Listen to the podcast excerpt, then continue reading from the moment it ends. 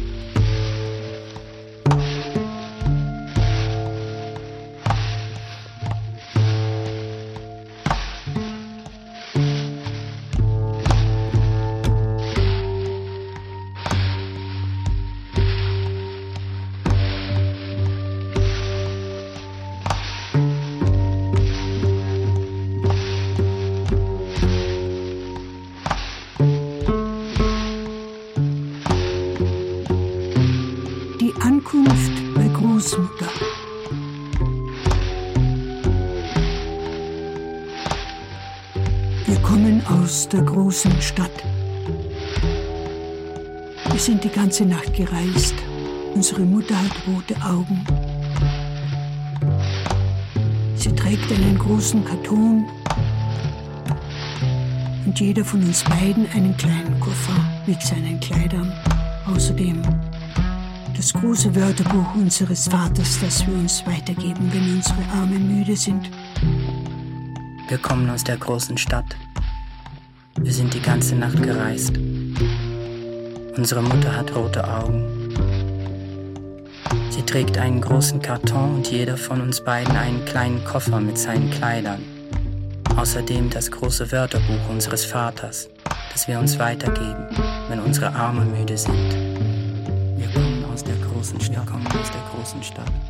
Wir sind die ganze Nacht, die ganze Nacht gereist. Unsere Mutter hat rote Augen. Unsere Mutter hat rote Augen. Sie trägt einen großen Karton und jeder von uns beiden ein Kleid. Jeder von uns ein Kleid, einen Koffer mit seinen Kleidern. Außerdem das große Wörterbuch unseres Außerdem das große Wörterbuch unseres Vaters. Wenn unsere wir uns weitergehen, wenn unsere Arme müde sind. Wir gehen lange. Das Haus von Großmutter ist weit vom Bahnhof, am anderen Ende der kleinen Stadt. Hier gibt es keine Straßenbahn, weder Busse noch Autos. Es verkehren nur ein paar Militärlastwagen. Es gibt wenige Passanten, die Stadt ist still. Wir hören das Geräusch unserer Schritte. Wir gehen ohne zu sprechen, unsere Mutter in der Mitte zwischen uns beiden. Vor der Tür zu Großmutters Garten sagt unsere Mutter, wartet hier auf mich. Wir warten ein bisschen, dann betreten wir den Garten, gehen um das Haus herum, wir kauern uns unter ein Fenster, aus dem Stimmen kommen. Die Stimme unserer Mutter. Ich, ich bitte, bitte um nichts für mich, ich möchte nur, dass meine Kinder diesen Krieg überleben. Die große Stadt wird Tag und Nacht bombardiert. Und es gibt nichts mehr zu essen. Man evakuiert die Kinder aufs Land. Schickt sie zu Verwandten oder zu Fremden irgendwo hin. Die andere Stimme sagt, du hättest sie zu Fremden schicken sollen irgendwo hin. Unsere Mutter sagt, es, es sind ihre Enkel. Meine Enkel? Ich kenne sie nicht mal. Wie viel sind es? Zwei. Zwei Jungen, Zwillinge. Haben Sie wenigstens einen Vater? Du bist nicht verheiratet, soviel ich weiß. Ich bin zu deiner Hochzeit nicht eingeladen worden. Ich, ich bin verheiratet. Ihr Vater, Ihr Vater ist an der Front.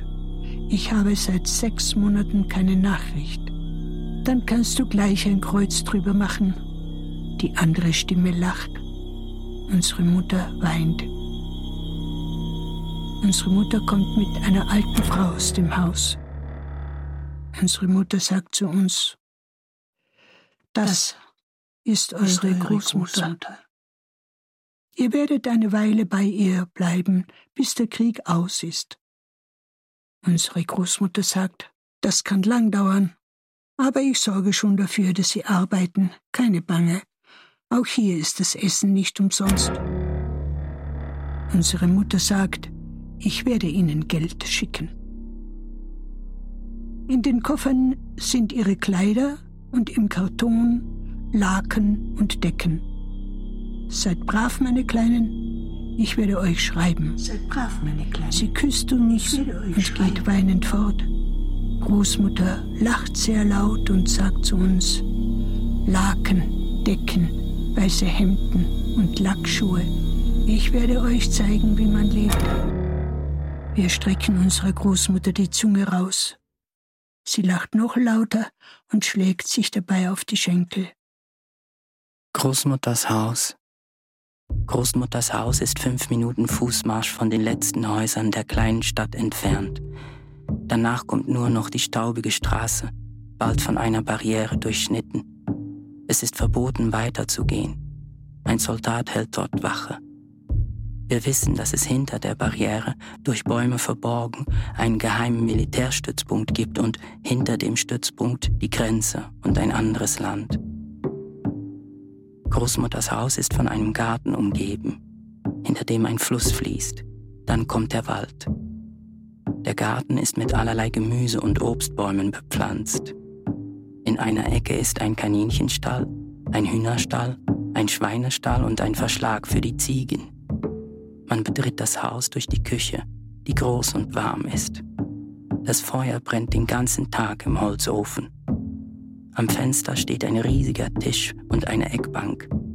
Auf dieser Bank schlafen wir. Von der Küche führt eine Tür zu Großmutters Zimmer, aber es ist immer abgeschlossen. Nur Großmutter geht abends hinein, um zu schlafen.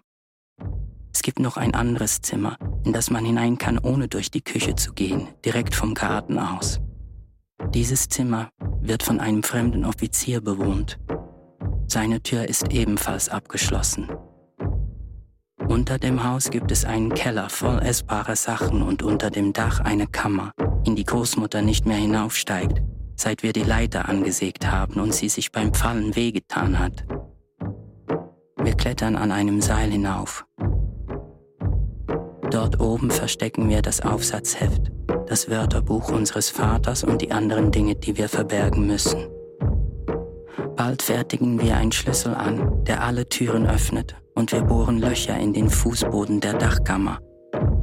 Dank dem Schlüssel können wir uns frei im Haus bewegen, wenn niemand da ist, und dank den Löchern können wir Großmutter und den Offizier in ihren Zimmern beobachten, ohne dass sie es merken.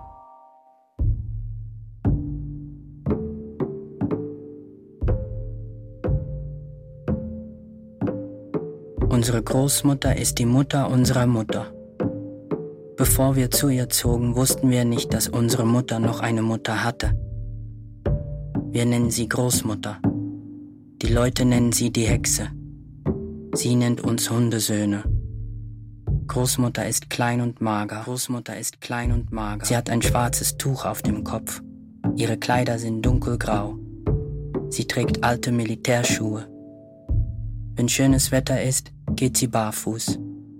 Ihr Gesicht ist voll Runzeln, brauner Flecken und Warzen, aus denen Haare sprießen. Sie hat keine Zähne mehr, wenigstens keine sichtbaren Zähne. Großmutter, Großmutter wäscht, sich, wäscht nie. sich nie. Sie wischt sich den Mund mit dem Zipfel ihres Kopftuchs ab, wenn sie gegessen hat oder wenn sie getrunken hat. Sie trägt keine Unterhose. Wenn sie urinieren muss, bleibt sie stehen, wo sie sich gerade befindet macht die Beine breit und pisst auf die Erde unter ihren Röcken. Natürlich tut sie es nicht im Haus. Großmutter zieht sich nie aus. Großmutter zieht sich nie aus. Wir haben abends in ihr Zimmer geschaut. Sie zieht ihren Rock aus. Es ist ein anderer Rock darunter. Sie zieht ihre Bluse aus. Es ist eine andere Bluse darunter. So legt sie sich hin. Sie nimmt ihr Kopftuch nicht ab. Großmutter spricht wenig. Außer abends. Abends holt sie eine Flasche von einem Regal. Sie trinkt direkt aus der Flasche. Bald fängt sie an, in einer Sprache zu reden, die wir nicht kennen. Es ist nicht die Sprache, die die fremden Soldaten sprechen. Es ist eine ganz andere Sprache. Die Arbeiten. Wir müssen einige Arbeiten für Großmutter verrichten. Sonst gibt sie uns nichts zu essen und lässt uns die Nacht draußen verbringen. Anfangs wollen wir ihr nicht gehorchen. Wir schlafen im Garten, wir essen Obst und rohes Gemüse. Am sechsten Morgen, als sie das Haus verlässt, haben wir den Garten schon gegossen. Wir nehmen ihr die schweren Eimer mit dem Schweinefutter aus den Händen. Wir führen die Ziegen zum Fluss. Wir helfen ihr, den Schubkarren zu beladen. Als sie vom Markt zurückkommt, sind wir dabei, Holz zu sägen. Beim Essen sagt Großmutter, ihr habt verstanden. Dach und Nahrung müssen verdient werden. Das ist es nicht. Die Arbeit ist anstrengend, aber jemand zuzuschauen, der arbeitet, ohne selber was zu tun, ist noch anstrengender, besonders wenn er alt ist. Hm, das Söhne. Wollt ihr sagen, ihr habt Mitleid mit mir gehabt? Nein, Großmutter. Wir haben uns über uns selbst geschämt. Am Nachmittag holen wir Holz im Wald. Von nun an tun wir alle Arbeiten, die wir tun können. Von nun an tun wir alle Arbeiten, die wir tun können.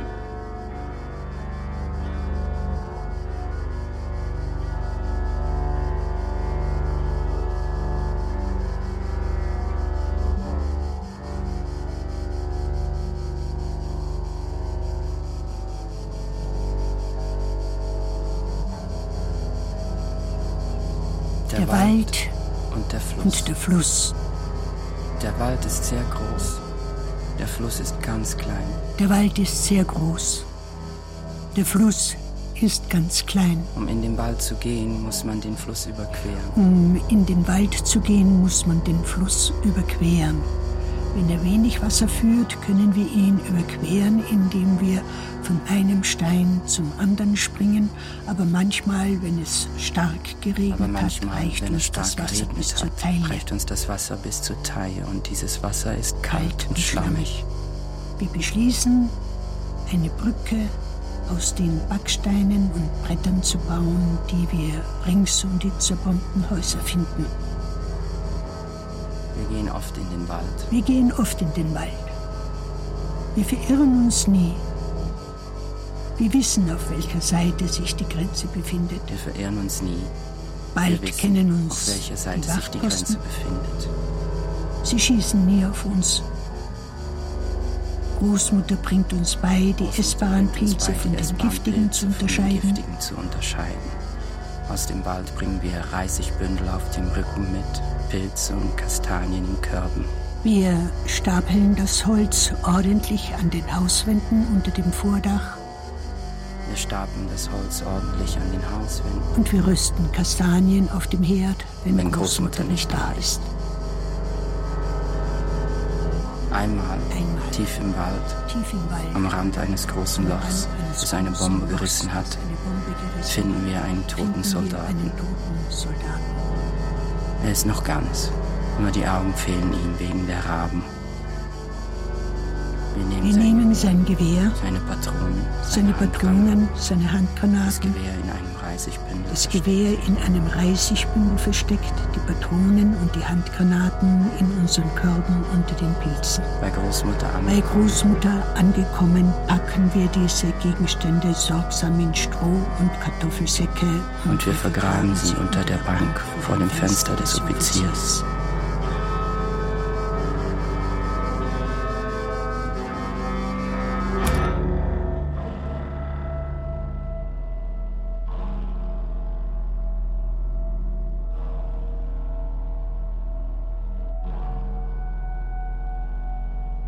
Bei uns zu Hause in der großen Stadt wusch unsere Mutter uns oft. Unter der Dusche oder in der Badewanne. Sie zog uns saubere Kleider an, sie schnitt uns die Nägel. Zum Haare schneiden ging sie mit uns zum Friseur. Wir putzten uns die Zähne nach jeder Mahlzeit. Bei Großmutter ist es unmöglich, sich zu waschen. Es gibt kein Badezimmer. Es gibt nicht einmal fließendes Wasser. Man muss das Wasser aus dem Brunnen im Hof pumpen und es in einem Eimer tragen. Es gibt keine Seife im Haus, auch keine Zahnpasta oder Waschpulver für die Wäsche. Alles ist schmutzig in der Küche. Der Herd ist völlig schwarz vor Fett. Obwohl Großmutter das Geschirr spült, sind die Teller, die Löffel, die Messer nie ganz sauber und die Töpfe sind mit einer dicken Dreckschicht bedeckt. Anfangs mögen wir nicht einmal essen. Besonders wenn wir sehen, wie Großmutter das Essen zubereitet, ohne sich die Hände zu waschen und dabei in ihren Ärmel schneuzt. Später achten wir nicht mehr darauf. Wenn es warm ist, baden wir im Fluss. Wir säubern uns das Gesicht und die Zähne am Brunnen. Wenn es kalt ist, ist es unmöglich, sich ganz zu waschen. Es gibt im Haus kein Gefäß, das groß genug ist. Unsere Laken, unsere Decken, unsere Badetücher sind verschwunden. Wir haben den großen Karton, in dem unsere Mutter sie mitgebracht hat, nie wieder gesehen. Großmutter hat alles verkauft. Großmutter hat alles verkauft. Wir werden immer schmutziger, auch unsere Kleider. Wir holen saubere Kleider aus unseren Koffern unter der Bank, aber bald gibt es keine sauberen Kleider mehr. Diejenigen, die wir tragen, zerreißen. Unsere Schuhe nutzen sich ab, werden löchrig. Wenn es geht, laufen wir barfuß und tragen nur eine Unterhose oder eine Hose. Unsere Fußsohlen werden hart, wir spüren die Dornen und Steine nicht mehr. Unsere Haut wird braun, unsere Beine und Arme sind voller Schrammen, Schnittwunden, Krusten, Insektenstichen. Unsere Nägel, die nie geschnitten werden, brechen ab. Unsere Haare, die wegen der Sonne fast weiß sind, reichen uns bis zu den Schultern. Wir riechen nach einer Mischung aus Mist, Fisch, Gras, Pilzen, Rauch, Milch, Käse, Schlamm, Schlick, Erde, Schweiß, Urin, Schimmel. Wir stinken wie Großmutter. Wir stinken wie Großmutter.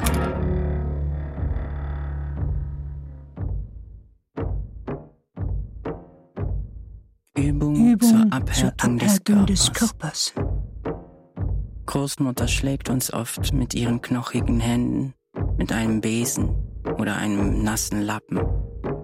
Sie zieht uns an den Ohren, sie packt uns an den Haaren.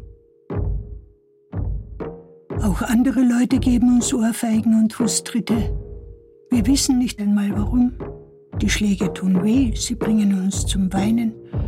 Die Stürze, die Schrammen, die Schnittwunden, die Arbeit, die Kälte und die Hitze verursachen ebenfalls Schmerzen. Wir beschließen, unseren Körper abzuhärten, um den Schmerz ertragen zu können, ohne zu weinen. Wir beginnen damit, uns gegenseitig Ohrfeigen zu geben, dann Faustschläge. Wir sind nackt. Wir schlagen uns gegenseitig mit einem Gürtel. Wir sagen jedes Mal, Es tut nicht weh. es tut nicht weh. Wir schlagen fester, immer fester. Wir halten unsere Hände über eine Flamme.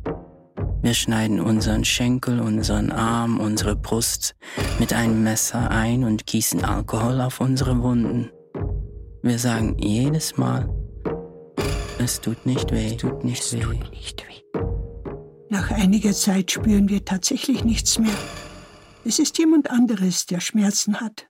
Es ist jemand anderes, der sich verbrennt, sich schneidet, leidet. Wir weinen nicht mehr.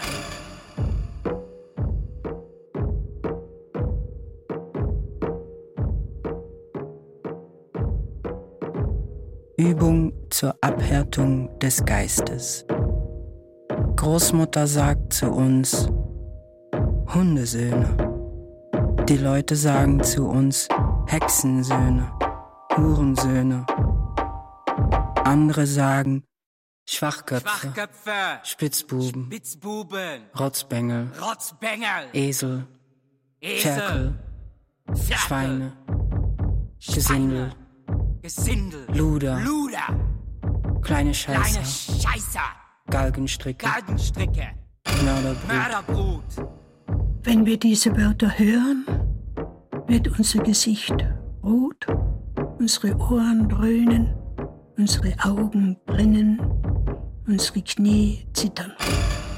Wir wollen nicht mehr rot werden und zittern. Wir wollen uns an die Beschimpfungen, an die verletzenden Wörter gewöhnen. Wir setzen uns einander gegenüber an den Küchentisch und sagen uns, uns in die Augen sehend, immer grässlichere Wörter. Der eine, Mistkerl, Arschloch. Der andere, Drecksack, Drecksack, Schweine, Schweinehund. Wir machen so lange weiter, bis die Wörter nicht mehr in unser Hirn dringen, nicht einmal mehr in unsere Ohren. Wir üben täglich etwa eine halbe Stunde. Dann gehen wir durch die Straßen spazieren. Wir richten es so ein, dass die Leute uns beschimpfen und wir stellen fest, dass es uns schließlich gelingt, gleichgültig zu bleiben. Aber es gibt auch die alten Wörter.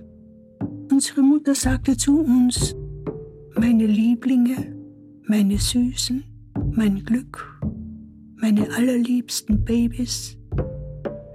Wenn wir uns an diese Wörter erinnern, füllen sich unsere Augen mit Tränen.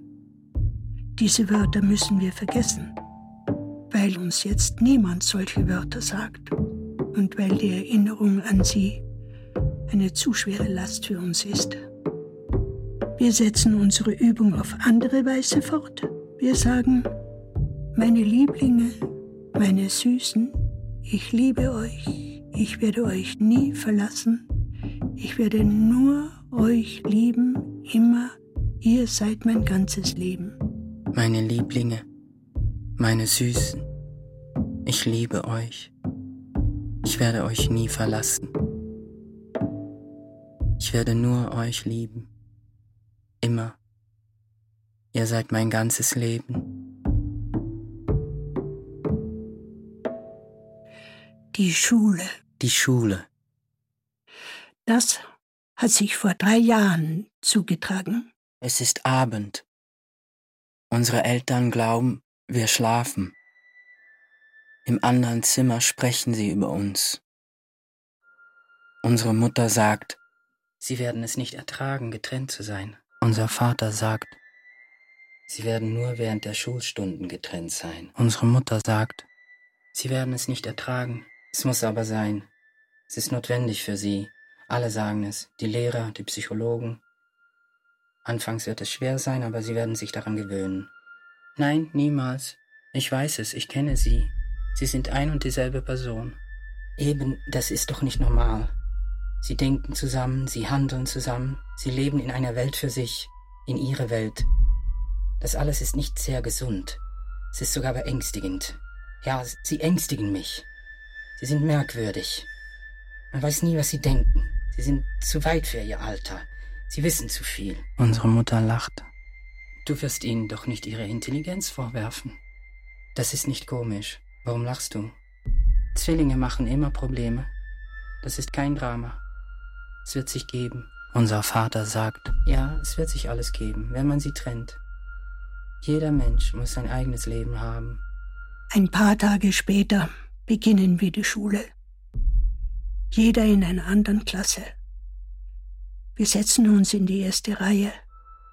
Wir sind durch die ganze Länge des Gebäudes voneinander getrennt. Diese Entfernung zwischen uns erscheint uns ungeheuerlich. Der Schmerz, den wir deswegen empfinden, ist unerträglich. Es ist, als habe man uns die Hälfte unseres Körpers weggenommen.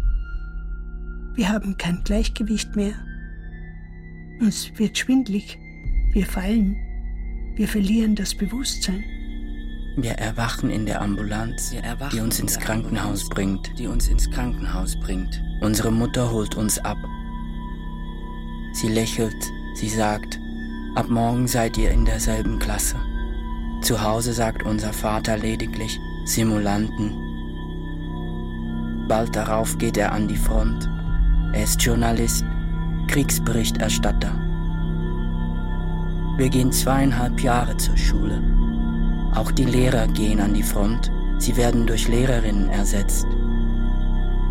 Später schließt die Schule, denn es gibt zu viel Alarm und Bombenangriffe. Wir können lesen, können lesen, schreiben, schreiben, rechnen, rechnen. Bei Großmutter beschließen wir ohne Lehre weiterzulernen.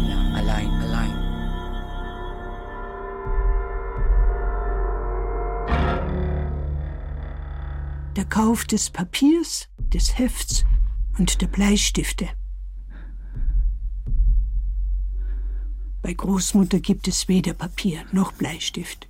Wir gehen welche holen in dem Geschäft, das Bücher Schreibwaren heißt. Wir suchen ein Paket kariertes Papier aus, zwei Bleistifte und ein großes, dickes Heft. Wir legen alles auf die Theke vor einen fetten Herrn, der dahinter steht. Wir sagen zu ihm, wir brauchen diese Sachen, aber wir haben kein Geld. Der Buchhändler sagt, was aber? Man muss zahlen. Wir wiederholen, wir haben kein Geld, aber wir brauchen diese Sachen unbedingt. Die Schule ist geschlossen. Niemand braucht Hefte und Bleistifte. Wir machen die Schule bei uns, ganz allein, wir selber. Bittet eure Eltern um Geld. Unser Vater ist an der Front und unsere Mutter ist in der großen Stadt geblieben. Wir wohnen bei unserer Großmutter. Auch sie hat kein Geld. Der Buchhändler sagt, ohne Geld könnt ihr nichts kaufen. Wir sagen, wir sind gewillt, einige Arbeiten auszuführen für diese Sachen. Ihren Garten gießen, zum Beispiel Unkraut jäten, Päckchen austragen. Ich habe keinen Garten. Ich brauche euch nicht. Und überhaupt, könnt ihr nicht normal reden. Wir reden normal. In eurem Alter zu sagen, gewillt auszuführen, ist das etwa normal? Wir sprechen korrekt. Zu korrekt. Ja, ich kann eure Redeweise überhaupt nicht leiden. Raus hier. Besitzen Sie Hühner, mein Herr? Hühner. Wieso Hühner? Weil wenn Sie keine haben, wir über eine gewisse Anzahl Eier verfügen und sie Ihnen bringen können für diese Sachen, die uns unverzichtbar sind. Der Eierpreis steigt täglich, der Preis für Papier und Bleistifte dagegen. Er wirft unser Papier, unsere Bleistifte, unser Heft zur Tür und brüllt raus. Ich brauche eure Eier nicht. Nehmt das alles und kommt nie wieder. Wir heben die Sachen sorgsam auf und sagen, wir werden aber wiederkommen müssen, wenn wir kein Papier mehr haben oder wenn unsere Bleistifte verbraucht sind.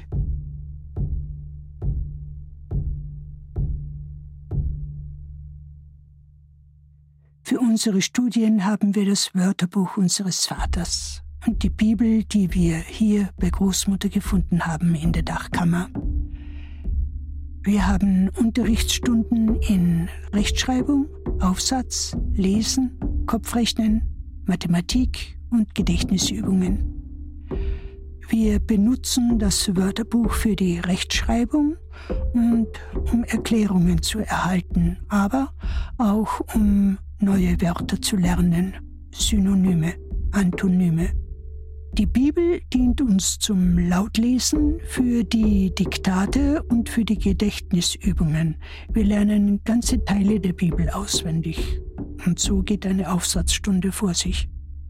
Wir sitzen am Küchentisch mit unseren karierten Blättern, unseren Bleistiften und dem großen Heft. Wir sind allein. Einer von uns sagt, die Überschrift deines Aufsatzes ist die, die Ankunft, Ankunft bei Großmutter. Der andere sagt, die Überschrift deines Aufsatzes ist unsere, unsere Arbeiten. Arbeiten. Wir beginnen zu schreiben. Wir haben zwei Stunden, um das Thema zu behandeln und zwei Blatt Papier zur Verfügung. Nach zwei Stunden tauschen wir unsere Blätter aus, jeder von uns korrigiert die Schreibfehler des anderen mit Hilfe des Wörterbuchs und schreibt unten auf die Seite gut oder nicht gut. Wenn es nicht gut ist, werfen wir den Aufsatz ins Feuer und versuchen, dasselbe Thema in der nächsten Stunde zu behandeln. Wenn es gut ist, können wir den Aufsatz in das große Heft abschreiben. Um zu entscheiden, ob es gut oder nicht gut ist, haben wir eine sehr einfache Regel. Der Aufsatz muss wahr sein. Wir müssen beschreiben, was ist, was wir sehen, was wir hören, was wir machen Zum Beispiel ist es verboten zu schreiben, Großmutter sieht wie eine Hexe aus, aber es ist erlaubt zu schreiben, die Leute nennen Großmutter eine Hexe. Es ist verboten zu schreiben, die kleine Stadt ist schön, denn die kleine Stadt kann für uns schön und für jemand anders hässlich sein. Wir werden schreiben, wir essen viele Nüsse und nicht, wir lieben Nüsse, denn das Wort lieben ist kein sicheres Wort. Es fehlt ihm an Genauigkeit und Sachlichkeit. Nüsse lieben und unsere Mutter lieben kann nicht dasselbe bedeuten. Der erste Ausdruck bezeichnet einen angenehmen Geschmack im Mund und der andere ein Gefühl. Die Wörter, die die Gefühle definieren, sind sehr unbestimmt. Es ist besser, man vermeidet sie und hält sich an die Beschreibung der Dinge, der Menschen und von sich selbst. Das heißt, an die getreue Beschreibung der Tatsachen. Unsere Nachbarin und ihre Tochter. Unsere Nachbarin ist weniger alt als Großmutter. Sie wohnt mit ihrer Tochter im letzten Haus der kleinen Stadt. Es ist eine völlig verfallene Hütte. Das Dach ist an mehreren Stellen durchlöchert. Ringsum ist ein Garten, aber er ist nicht bepflanzt wie Großmutters Garten. Es wächst nur Unkraut darin. Die Leute sagen, dass unsere Nachbarin verrückt ist. Großmutter sagt, dass die Nachbarin bloß faul ist und lieber in Armut lebt, als sich an die Arbeit zu machen. Die Tochter der Nachbarin ist nicht größer als wir, aber sie ist ein bisschen älter. Tagsüber bettelt sie in der Stadt vor den Kneipen an den Straßenecken. Auf dem Markt liest sie das verfaulte Gemüse und Obst auf, das die Leute wegwerfen und bringt es nach Hause. Sie stiehlt auch alles, was sie stehlen kann. Wir haben sie mehrmals aus unserem Garten verjagen müssen, wo sie Früchte und Eier zu stehlen versuchte. Einmal überraschen wir sie dabei, wie sie Milch aus dem Euter einer unserer Ziegen trinkt. Wir schauen sie an. Zum ersten Mal sehen wir sie von nahem. Sie hat eine Hasenscharte. Sie schielt. Sie hat Rotz an der Nase und in den Winkeln ihrer roten Augen gelben Dreck. Ihre Beine und Arme sind voller Pusteln. Sie sagt, Man nennt mich Hasenscharte. Ich mag Milch. Sie lächelt. Sie hat schwarze Zähne. Ich mag Milch. Aber besonders gern sauge ich am Euter. Es ist gut. Es ist hart und weich zugleich. Ich sauge auch gern an was anderem. Sie streckt die Hand aus. Wir weichen zurück. Ihr wollt nicht? Ihr wollt nicht mit mir spielen? Ich möchte so gern. Ihr seid so schön. Ihr ekelt euch vor mir.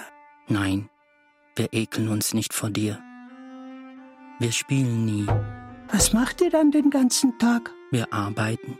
Wir lernen. Ich, ich bettle, ich stehle und ich spiele. Du kümmerst dich um deine Mutter. Du bist ein gutes Mädchen. Ihr findet mich gut? Wirklich? Ja. Und wenn du was brauchst für deine Mutter oder für dich, frag uns nur. Wir werden dir Obst, Gemüse, Fische, Milch geben. Ich will euer Obst, eure Fische, eure Milch nicht. Das alles kann ich stehlen. Ich will, dass ihr mich mögt. Niemand mag mich, nicht mal meine Mutter. Aber auch ich mag niemand. Weder meine Mutter noch euch. Ich hasse euch. Hasenscharte. Wir angeln am Fluss. Hasenscharte kommt angerannt. Sie sieht uns nicht. Sie legt sich ins Gras, zieht ihren Rock hoch. Sie trägt keinen Schlüpfer. Wir sehen ihren nackten Hintern und die Haare zwischen den Beinen. Wir haben noch keine Haare zwischen den Beinen. Hasenscharte hat welche, aber sehr wenige. Hasenscharte pfeift. Ein Hund kommt. Es ist unser Hund. Sie nimmt ihn in die Arme, sie rollt sich mit ihm im Gras. Der Hund bellt, macht sich los, schüttelt sich und läuft weg. Hasenscharte ruft ihn mit sanfter Stimme und streichelt dabei ihr Geschlecht mit den Fingern. Der Hund kommt zurück, schnuppert mehrmals am Geschlecht von Hasenscharte und beginnt es zu lecken. Hasenscharte spreizt die Beine, drückt den Kopf des Hundes mit beiden Beinen auf ihren Bauch. Sie atmet sehr stark und windet sich. Das Geschlecht des Hundes wird sichtbar. Es wird immer länger. Es ist dünn und rot. Der Hund hebt den Kopf. Er versucht auf Hasenscharte zu klettern. Hasenscharte dreht sich um. Sie liegt auf den Knien. Sie streckt dem Hund ihren Hintern entgegen. Der Hund stellt seine Vorderbeine auf den Rücken von Hasenscharte. Seine Hinterbeine zittern. Er sucht, rückt immer näher, drängt sich zwischen die Beine von Hasenscharte, presst sich gegen ihre Hinterbacken. Er bewegt sich sehr schnell vor und zurück. Hasenscharte schreit und fällt nach einer Weile auf den Bauch. Der Hund entfernt sich langsam.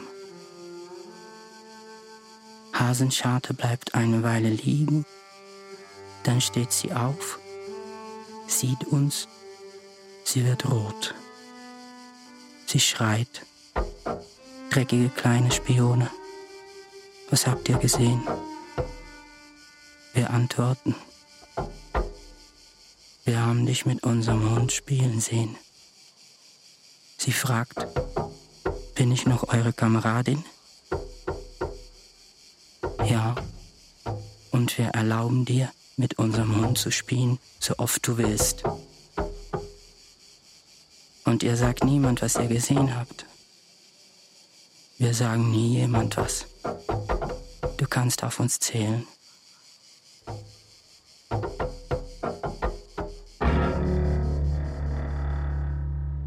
Der Deserteur.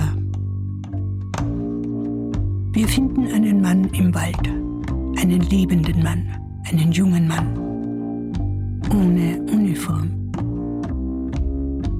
Er liegt hinter einem Busch. Er schaut uns an, ohne sich zu rühren. Wir fragen ihn, warum bleiben Sie da liegen? Antwortet, ich kann nicht mehr laufen. Ich komme von der anderen Seite der Grenze. Ich bin seit zwei Wochen auf den Beinen, Tag und Nacht, besonders in der Nacht. Ich bin jetzt zu schwach. Ich habe Hunger. Ich habe seit drei Tagen nichts gegessen. Wir fragen, warum haben Sie keine Uniform? Alle jungen Männer haben eine Uniform. Sie sind alle Soldaten. Er sagt, ich will nicht mehr Soldat sein. Sie wollen nicht mehr gegen den Feind kämpfen? Ich will gegen niemand kämpfen. Ich habe keine Feinde. Ich will nach Hause zurück. Wo ist Ihr Zuhause? Noch weit weg. Ich werde nicht hinkommen, wenn ich nichts zu essen finde. Wir fragen, warum kaufen Sie sich nicht was zu essen? Haben Sie kein Geld? Nein, ich habe kein Geld. Und ich kann mich nicht zeigen, ich muss mich verstecken. Man darf mich nicht sehen. Warum? Ich habe mein Regiment unerlaubt verlassen. Ich bin geflohen. Ich bin ein Deserteur. Wenn man mich fände, würde man mich erschießen oder aufhängen. Wir fragen, wie einen Mörder? Ja, genau wie einen Mörder. Dabei wollen sie doch niemand töten. Sie wollen bloß nach Hause zurück. Ja, bloß nach Hause zurück. Wir fragen, was sollen wir ihnen zu essen bringen? Irgendetwas. Ziegenmilch, harte Eier, Brot, Obst. Ja, ja, irgendwas. Wir fragen, und eine Decke, die Nächte sind kalt und es regnet oft. Er sagt, ja, aber man darf euch nicht sehen. Und ihr sagt niemand etwas, nicht wahr? Nicht mal eure Mutter. Wir antworten, man wird uns nicht sehen. Wir sagen nie jemand etwas. Und wir haben keine Mutter. Als wir mit dem Essen und der Decke wiederkommen, sagt er, ihr seid nett. Wir sagen, wir wollten nicht nett sein. Wir haben ihnen diese Sachen gebracht, weil sie sie unbedingt brauchten. Das ist alles. Seine Augen füllen sich mit Tränen.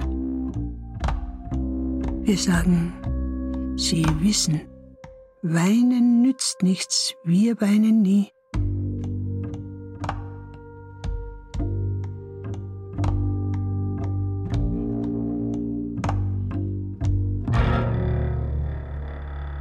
Übung in Grausamkeit.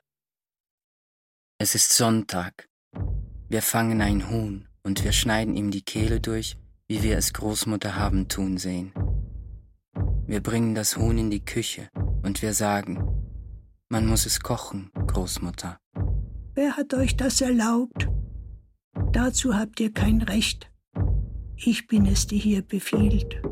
Verdammte Scheißkerle. Ich werde es nicht kochen. Lieber krepiere ich. Wir sagen, das ist egal. Wir werden es selber kochen. Als sie sich ein bisschen beruhigt hat, sagen wir ihr noch, wenn es was zu töten gibt, müssen Sie uns rufen. Wir werden es tun. Ihr mögt das was? Nein, Großmutter, wir mögen es nicht. Gerade deswegen müssen wir uns daran gewöhnen. Ich verstehe. Eine neue Übung. Ihr habt recht. Man muss töten können, wenn es nötig ist. Wir beginnen mit den Fischen. Wir packen sie am Schwanz und wir schlagen ihren Kopf gegen einen Stein.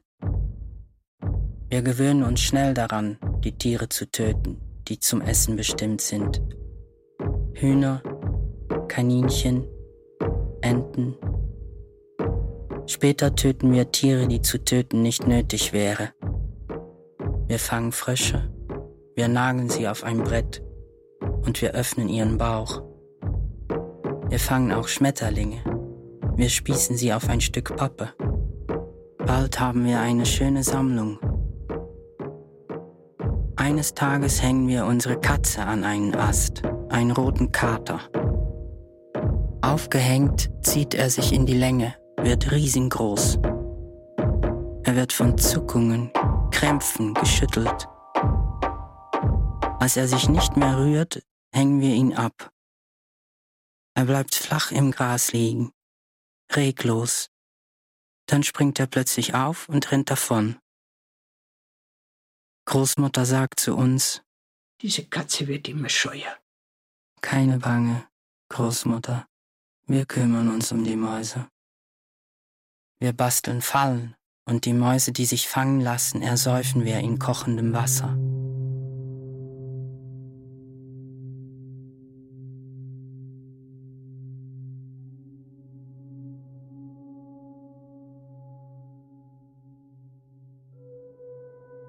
Der Winter. Es wird immer kälter. Wir suchen in unseren Koffern und ziehen fast alles an, was wir darin finden mehrere Pullover, mehrere Hosen. Aber wir können kein zweites Paar Schuhe über unsere abgetragenen und durchlöcherten Stadtschuhe ziehen. Außerdem haben wir keine anderen. Wir haben auch keine Handschuhe, keine Mütze. Unsere Hände und Füße sind voller Frostbeulen. Manchmal kommt der Briefträger er lässt die Klingel seines Fahrrads so lange klingeln, bis Großmutter aus dem Haus kommt. Der Briefträger gibt ihr Geld, ein Paket oder einen Brief und fährt pfeifend in die Stadt zurück. Großmutter schließt sich mit dem Paket oder mit dem Geld in ihr Zimmer ein. Wenn ein Brief da ist, wirft sie ihn ins Feuer. Während sie im Keller ist, durchsuchen wir ihr Zimmer. Unter ihrem Bett finden wir ein geöffnetes Paket. Es sind Pullover drin, Schals, Mützen, Handschuhe. Nach dem Abendessen warten wir. Großmutter trinkt ihren Schnaps und schließt dann, schwankend, mit dem an ihrem Gürtel hängenden Schlüssel die Tür ihres Zimmers auf. Wir folgen ihr, stoßen sie in den Rücken. Sie fällt auf ihr Bett. Wir tun so, als würden wir das Paket suchen und finden. Wir sagen, das ist nicht nett, Großmutter. Wir frieren, wir haben keine warmen Kleider, wir können nicht mehr hinausgehen und Sie wollen alles verkaufen, was unsere Mutter für uns gestrickt und uns geschickt hat. Es ist unsere Mutter, die Geld schickt, es ist unsere Mutter, die Ihnen Briefe schreibt.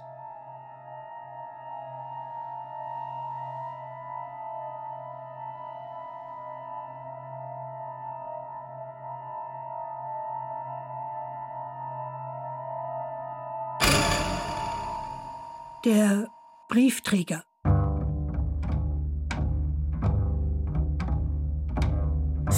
An warten wir vor der Gartentür auf den Briefträger. Es ist ein alter Mann mit einer Schirmmütze. Er hat ein Fahrrad mit Ledertaschen am Gepäckträger. Als er kommt, lassen wir ihm keine Zeit zu klingeln. Ganz schnell schrauben wir seine Klingel ab. Er sagt, wo ist eure Großmutter? Wir sagen, kümmern Sie sich nicht um sie. Geben Sie uns, was Sie mitgebracht haben. Er sagt, es gibt nichts. Er will wegfahren, aber wir stoßen ihn. Er fällt in den Schnee. Sein Fahrrad fällt auf ihn. Er flucht. Wir durchsuchen seine Satteltaschen. Wir finden einen Brief und eine Überweisung. Wir nehmen den Brief. Wir sagen, geben Sie uns das Geld. Er sagt, nein, es ist an eure Großmutter gerichtet. Wir sagen, aber es ist für uns bestimmt. Unsere Mutter schickt es uns. Wenn sie es uns nicht geben, lassen wir sie nicht aufstehen bis sie erfroren sind. Von jetzt an werden sie uns die Post geben, sonst werden wir sie töten. Am nächsten Tag gehen wir, warm angezogen, in die Stadt, um mit dem Geld, das unsere Mutter uns geschickt hat, Gummistiefel, Gummistiefel zu, kaufen. zu kaufen. Ihren Brief tragen wir unter unserem Hemd, einer, Einer nach, dem, anderen.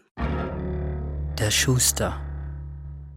Wir sagen, guten Tag, wir möchten Gummistiefel, wasserfest, warm. Verkaufen Sie welche? Wir legen das Geld, das wir haben, auf den niedrigen Tisch. Der Schuster sagt, es reicht gerade für ein Paar, aber ein Paar kann reichen. Ihr habt dieselbe Schuhgröße. Ihr geht eben abwechselnd aus dem Haus. Das ist nicht möglich. Nie geht einer von uns ohne den anderen aus dem Haus. Wir gehen immer zusammen. Wir können den Winter nicht ohne Stiefel verbringen. Wir müssen im Wald Holz holen, wir müssen den Schnee wegräumen. Der Schuster lacht und reicht uns zwei Paar Stiefel. Ich will euer Geld nicht. Kauft euch lieber warme Socken. Ich schenke euch diese Stiefel, weil ihr sie unbedingt braucht. Wir sagen, wir nehmen nicht gerne Geschenke an. Und warum nicht? Weil wir nicht gern Danke sagen.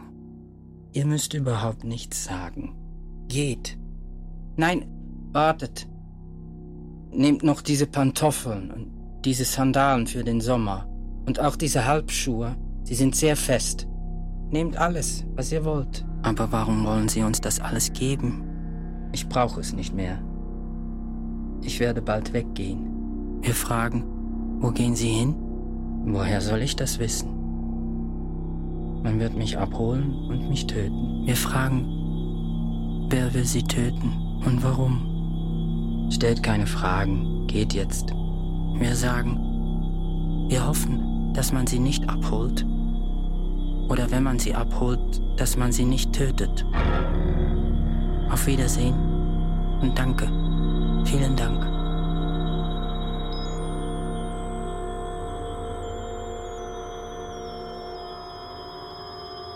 Mit unseren Stiefeln, unseren warmen Kleidern können wir wieder hinaus. Wir schlittern auf dem zugefrorenen Fluss. Wir holen Holz im Wald. Eines Tages, als wir mit unseren beiden Reisigbündeln heimgehen, machen wir einen Abstecher, um Hasenscharte zu besuchen. Der Schnee vor der Hütte ist nicht weggefegt und es führt keine Fußspur hin. Der Kamin raucht nicht. Wir klopfen an die Tür, niemand antwortet. Wir treten ein. Zuerst sehen wir nichts, so finster ist es, aber unsere Augen gewöhnen sich schnell an die Dunkelheit. Es ist ein Raum, der als Küche und Schlafzimmer dient. In der dunkelsten Ecke des Raumes steht ein Bett. Wir nähern uns. Wir rufen. Jemand bewegt sich unter den Decken und alten Kleidern. Der Kopf von Hasenscharte taucht auf. Wir fragen, ist deine Mutter da? Sie sagt, ja. Ist sie tot? Ich weiß nicht. Wir stellen unsere Bündel ab und wir zünden das Feuer im Herd an, denn in dem Zimmer ist es genauso kalt wie draußen. Dann gehen wir zur Großmutter und holen Kartoffeln und Bohnen aus dem Keller. Wir melken eine Ziege und gehen zur Nachbarin zurück. Wir machen die Milch warm. Wir lassen Schnee in einem Topf schmelzen und kochen die Bohnen darin. Die Kartoffeln rösten wir im Ofen. Die Nachbarin ist nicht tot. Wir gießen ihr Ziegenmilch in den Mund. Wir sagen zu Hasenscharte, wenn alles gar ist, iss und gib deiner Mutter zu essen. Wir werden euch jeden Tag ein Bündel Holz bringen, auch ein paar Bohnen und Kartoffeln. Aber für alles andere braucht man Geld. Wir haben keins mehr. Ohne Geld kann man in kein Geschäft gehen. Man muss etwas kaufen, um etwas anders stehlen zu können. Sie denkt nach und sagt, geht zum Herrn Pfarrer und bittet ihn um Geld. Er gab mir manchmal welches, wenn ich bereit war, ihm meinen Schlitz zu zeigen. Wir gehen zum Herrn Pfarrer. Er wohnt neben der Kirche in einem großen Haus, das Pfarrhaus heißt. Wir ziehen an der Schnur der Glocke. Eine alte Frau öffnet die Tür. Was wollt ihr? Wir wollen den Herrn Pfarrer sehen. Weswegen? Wegen jemand, der im Sterben liegt. Der Pfarrer trägt eine Art weiß-goldenen Umhang über seinen dunklen Kleidern. Er fragt uns, wo ist es? Wer hat euch geschickt? Hassenscharte und ihre Mutter. Er sagt, ich bitte euch um den genauen Namen dieser Leute. Wir kennen ihren genauen Namen nicht. Sie wohnen im letzten Haus der Stadt. Sie sind gerade im Begriff, vor Hunger und Kälte zu sterben. Der Pfarrer sagt, obwohl ich diese Personen überhaupt nicht kenne, bin ich bereit, ihnen die letzte Ölung zu geben. Gehen wir, führt mich. Wir sagen, Sie brauchen noch keine letzte Ölung, Sie brauchen ein bisschen Geld. Wir haben Ihnen Holz gebracht und ein paar Kartoffeln und Bohnen, aber mehr können wir nicht tun. Hasenscharte hat uns hergeschickt. Sie haben ihr manchmal ein bisschen Geld gegeben. Der Pfarrer sagt, das ist möglich. Ich gebe vielen Armen Geld. Ich kann mich nicht an alle erinnern. Nehmt das. Er wühlt in seinen Taschen unter dem Umhang und gibt uns ein paar Münzen. Wir nehmen sie und sagen, es ist wenig. Es ist zu wenig. Das reicht nicht einmal, um einen Laib Brot zu kaufen. Er sagt, ich bedauere. Es gibt viele Arme. Geht. Gott segne euch. Wir sagen, für heute können wir uns mit dieser Summe zufrieden geben, aber wir sind gezwungen, morgen wiederzukommen. Wir werden so lange läuten, bis sie uns hereinlassen. Wir werden an die Fenster klopfen, wir werden mit den Füßen gegen ihre Tür treten und wir werden allen erzählen, was sie mit Hasenscharte gemacht haben. Ich habe nie irgendetwas mit Hasenscharte gemacht. Ich weiß nicht einmal, wer das ist. Sie hat euch Dinge erzählt, die sie erfunden hat. Das Gerede eines schwachsinnigen Mädchens wird man nicht ernst nehmen. Niemand wird euch glauben. Alles, was sie erzählt, ist falsch. Wir sagen, unwichtig, ob es wahr oder falsch ist, die Hauptsache ist die Verleumdung. Die Leute mögen den Skandal, der Pfarrer setzt sich auf einen Stuhl, er wischt sich sein Gesicht mit einem Taschentuch ab. Das ist ungeheuerlich. Wisst ihr überhaupt, was sie da tut? Ja, Herr Pfarrer, Erpressung. In eurem Alter. Es ist traurig. Ja, es ist traurig, dass wir dazu gezwungen sind, aber Hasenscharte und ihre Mutter brauchen unbedingt Geld.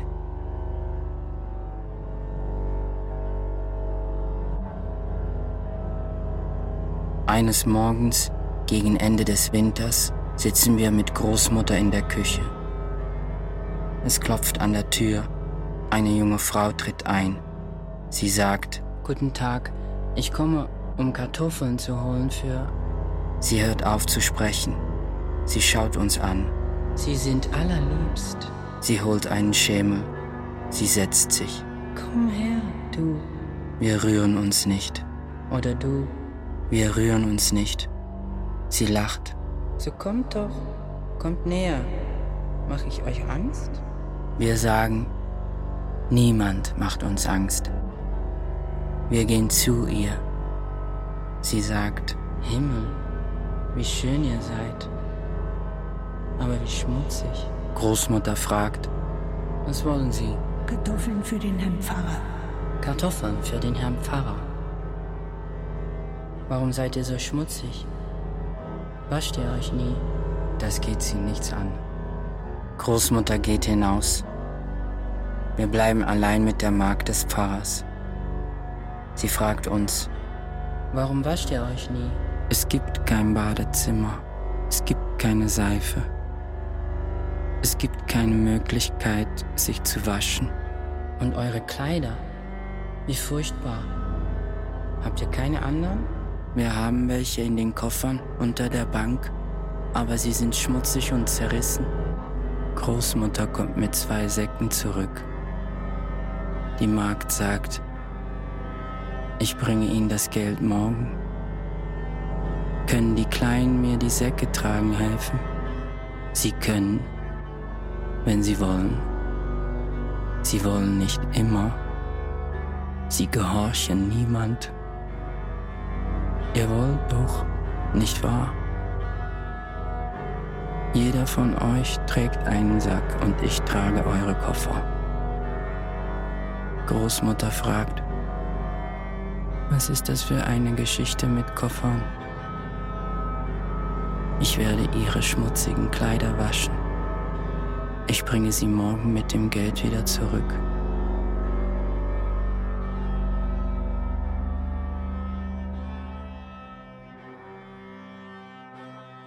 Wir kommen mit der Magd im Pfarrhaus an. Sie lässt uns durch die Hintertür herein. Die Magd öffnet unsere Koffer, weicht unsere Kleider in kaltem Wasser ein, macht dann Feuer, um das Wasser in zwei großen Kesseln heiß zu machen. Sie gießt kochendes Wasser in die Badewanne. Sie schüttet Kaltes dazu. Also, wer fängt an? Wir rühren uns nicht. Du oder du, Lust zieht euch aus. Wir fragen, wollen Sie hier bleiben, während wir uns baden? Sie lacht sehr laut. Und ob ich hier bleiben werde? Und ob ich hier bleiben werde? Ich werde euch sogar den Rücken schrubben und euch die Haare waschen. Ihr werdet euch von mir doch nicht genieren. Ich könnte fast eure Mutter sein. Wir rühren uns immer noch nicht. Da fängt sie an, sich auszuziehen dann fange ich eben an. Dann fange ich eben an. Ihr seht, ich geniere mich nicht für euch. Ihr seid bloß ganz kleine Jungen. Sie trällert, aber ihr Gesicht wird rot, als sie merkt, dass wir sie anschauen. Sie hat feste und spitze Brüste, wie Luftballons, die noch nicht ganz aufgeblasen sind.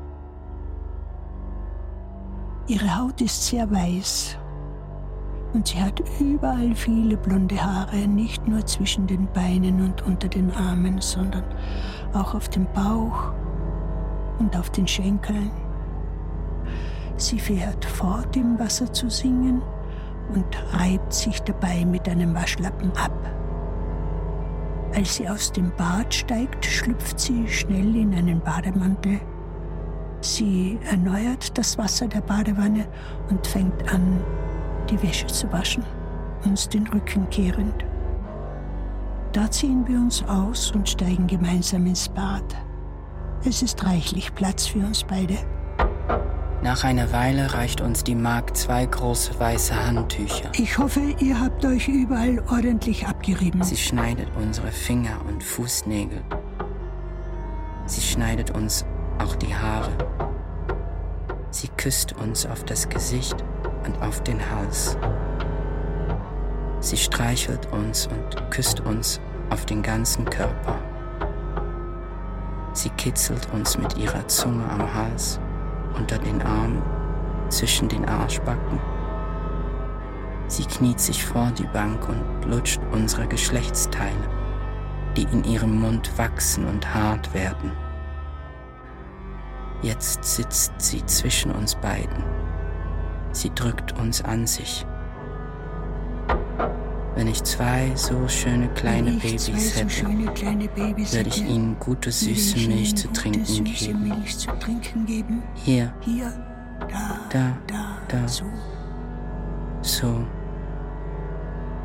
Sie zieht unsere Köpfe an ihre Brüste, die aus dem Bademantel hervorgequollen sind, und wir saugen an den sehr hart gewordenen Spitzen. Die Magd steckt die Hände unter ihrem Bademantel und reibt sich zwischen den Beinen. Wie schade, dass ihr nicht größer seid. Schade, dass ihr nicht größer seid. Oh, wie Oh. gut das tut, wie gut, Wie es gut es tut, mit tut. euch zu spielen. wie gut es tut, mit euch zu spielen. Sie seufzt, sie keucht und plötzlich wird sie steif. Als wir gehen, sagt sie uns, Ihr werdet jeden Samstag kommen, um zu baden. Ihr bringt eure schmutzige Wäsche mit. Ich will, dass ihr immer sauber seid. wir sagen, wir werden ihnen Holz mitbringen für ihre Arbeit und Fische und Pilze, wenn es welche gibt.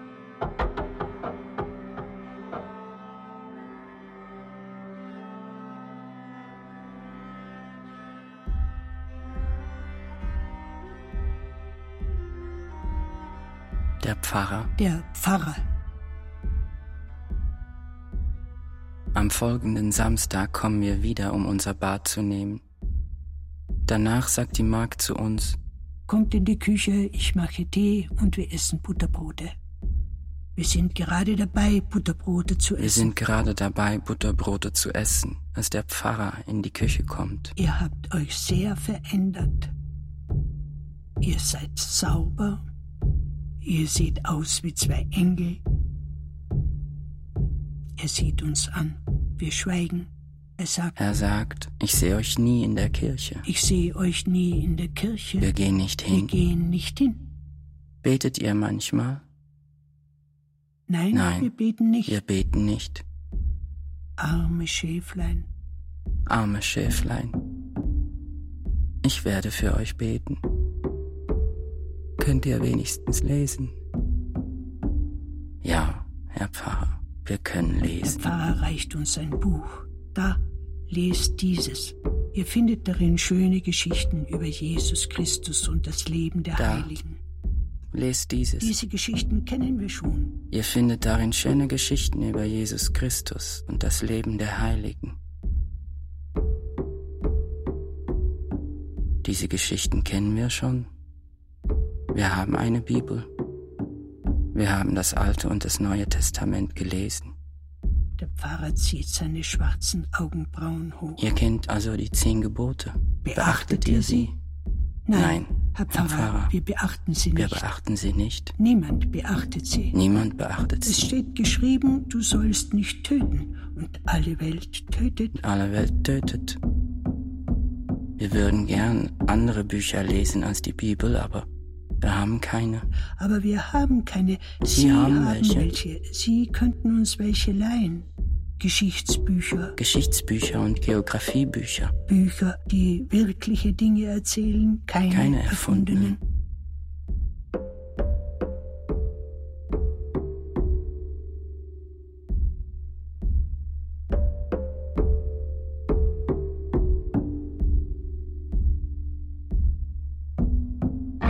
Der Alarm.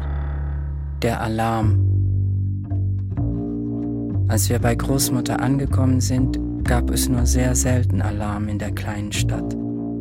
Jetzt immer häufiger. Die Sirenen heulen zu jeder Tages- und Nachtzeit, genau wie in der großen Stadt.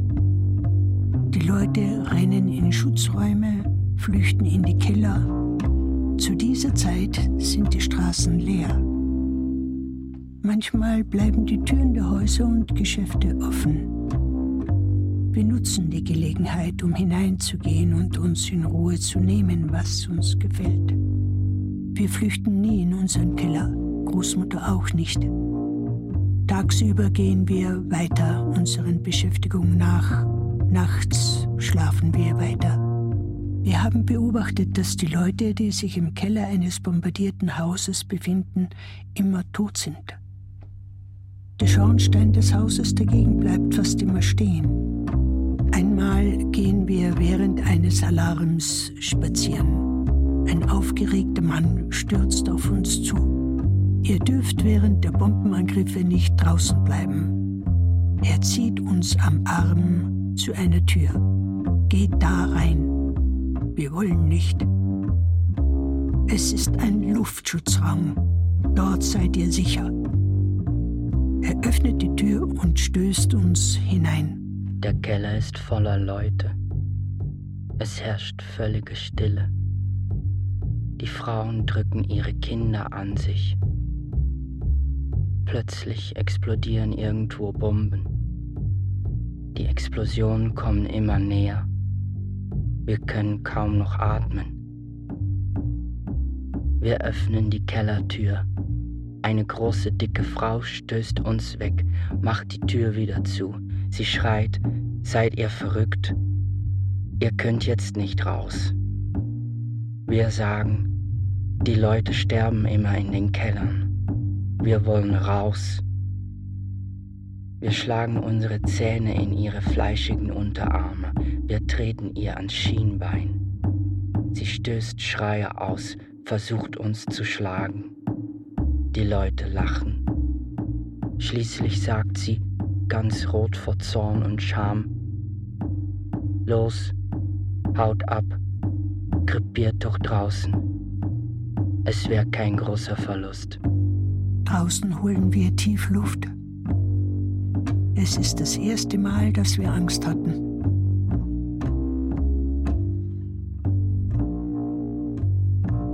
Die Menschenherde. Wir sind ins Pfarrhaus gekommen, um unsere saubere Wäsche zu holen. Wir essen mit der Magd Butterbrote in der Küche. Wir hören Schreie auf der Straße. Wir legen unsere Brote hin und gehen hinaus. An der Straßenecke erscheint ein Militärjeep mit fremden Offizieren. Der Jeep fährt langsam, gefolgt von Soldaten, die ihr Gewehr quer über der Brust tragen. Hinter ihnen eine Art Menschenherde. Kinder wie wir, Frauen wie unsere Mutter, alte Männer wie der Schuster. Es sind 200 oder 300, die vorwärts gehen, eskortiert von Soldaten. Einige Frauen tragen ihre kleinen Kinder auf dem Rücken, auf der Schulter oder an ihre Brust gedrückt. Eine von ihnen fällt hin. Hände ergreifen das Kind und die Mutter. Man trägt sie, denn ein Soldat hat schon sein Gewehr angelegt. Niemand spricht. niemand weint, die Augen starren auf den Boden. Man hört nur das Geräusch der genagelten Schuhe der Soldaten. Genau vor uns ragt ein magerer Arm aus der Menge. Eine schmutzige Hand streckt sich aus. Eine Stimme bittet Brot. Lächelnd macht die Magd eine Geste, wie um den Rest ihres Butterbrots herzugeben. Sie nähert es der ausgestreckten Hand, dann, laut lachend, zieht sie das Stück Brot zurück zu ihrem Mund, beißt hinein und sagt, auch, auch ich, ich, habe, habe Hunger. Hunger. Ein Soldat, der alles gesehen hat, gibt der Magd einen Klaps auf den Hintern. Er zwickt sie in die Backe und sie winkt ihm mit ihrem Taschentuch nach, bis wir nur noch eine Staubwolke in der untergehenden Sonne sehen. Wir gehen ins Haus zurück. Von der Küche aus sehen wir den Herrn Pfarrer vor dem großen Kruzifix in seinem Zimmer knien. Die Magd sagt, esst eure Esst Brote, eure auf. auf. Wir sagen, wir haben keinen Hunger mehr. Wir gehen in das Zimmer. Der Pfarrer dreht sich um. Wollt ihr mit mir beten, Kinder? Wir beten nie, das wissen Sie. Wir wollen verstehen. Ihr könnt nicht verstehen. Ihr seid zu jung. Aber Sie sind nicht zu jung. Deshalb fragen wir Sie, wer sind diese Leute? Wo bringt man sie hin? Warum? Der Pfarrer steht auf, kommt auf uns zu. Er sagt, die Augen schließend, die Wege des Herrn sind unerforschlich. Er öffnet die Augen, legt seine Hände auf unsere Köpfe. Bedauerlich, dass ihr ein solches Schauspiel mit ansehen musstet. Ihr zittert ja an allen Gliedern. Wir frieren. Wir sind mit nacktem Oberkörper gekommen. Wir werden eines der Hemden anziehen, die ihre Magd gewaschen hat. Wir gehen in die Küche. Die Magd gibt uns unser Paket mit saubere Wäsche. Die Magd sagt, Ihr seid zu empfindlich. Am besten vergesst ihr, was ihr gesehen habt. Wir vergessen nie etwas. Sie schiebt uns zum Ausgang. Nun beruhigt euch. Das alles hat nichts mit euch zu tun. Euch wird sowas nie passieren. Diese Leute sind nichts weiter als Tiere. Großmutters Äpfel.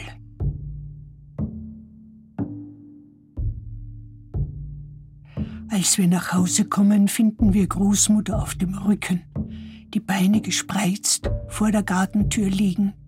Rings um sie sind Äpfel verstreut. Großmutter rührt sich nicht. Ihre Stirn blutet. Wir laufen in die Küche. Wir machen ein Tuch nass. Wir nehmen Schnaps vom Regal. Wir legen das nasse Tuch auf Großmutters Stirn. Wir gießen ihr Schnaps in den Mund. Nach einer Weile öffnet sie die Augen Sie sagt, noch mehr. Wir gießen ihr noch mehr Schnaps in den Mund. Was ist passiert, Großmutter? Nichts, ich war gerade dabei, Äpfel aufzulesen. Ich bin vor die Tür gegangen, um den Menschenzug zu sehen. Meine Schürze ist mir weggerutscht, die Äpfel sind rausgefallen, sie sind auf die Straße gerollt, mitten in den Zug. Kein Grund, auf einen draufzuschlagen. Wer hat auf Sie draufgeschlagen, Großmutter? Wer wohl? Ihr seid doch nicht blöd. Auch auf Sie haben Sie draufgeschlagen. Sie haben blind drauf losgeschlagen. Trotzdem haben ein paar welche essen können von meinen Äpfeln. Wir helfen Großmutter aufstehen. Wir bringen sie ins Haus. Sie fängt an, die Äpfel zu schälen, um Kompott daraus zu machen, aber sie fällt hin und wir tragen sie auf ihr Bett. Wir ziehen ihr die Schuhe aus. Ihr Kopftuch rutscht herunter. Ein völlig kahler Schädel taucht auf. Wir binden ihr das Kopftuch wieder um. Wir bleiben lange an ihrem Bett. Wir halten ihre Hände. Wir überwachen ihre Atmung.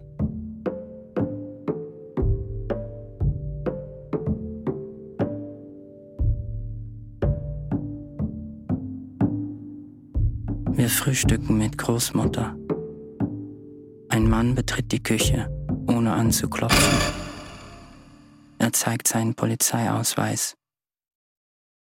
Sofort fängt Großmutter an zu schreien. Ich will keine Polizei bei mir.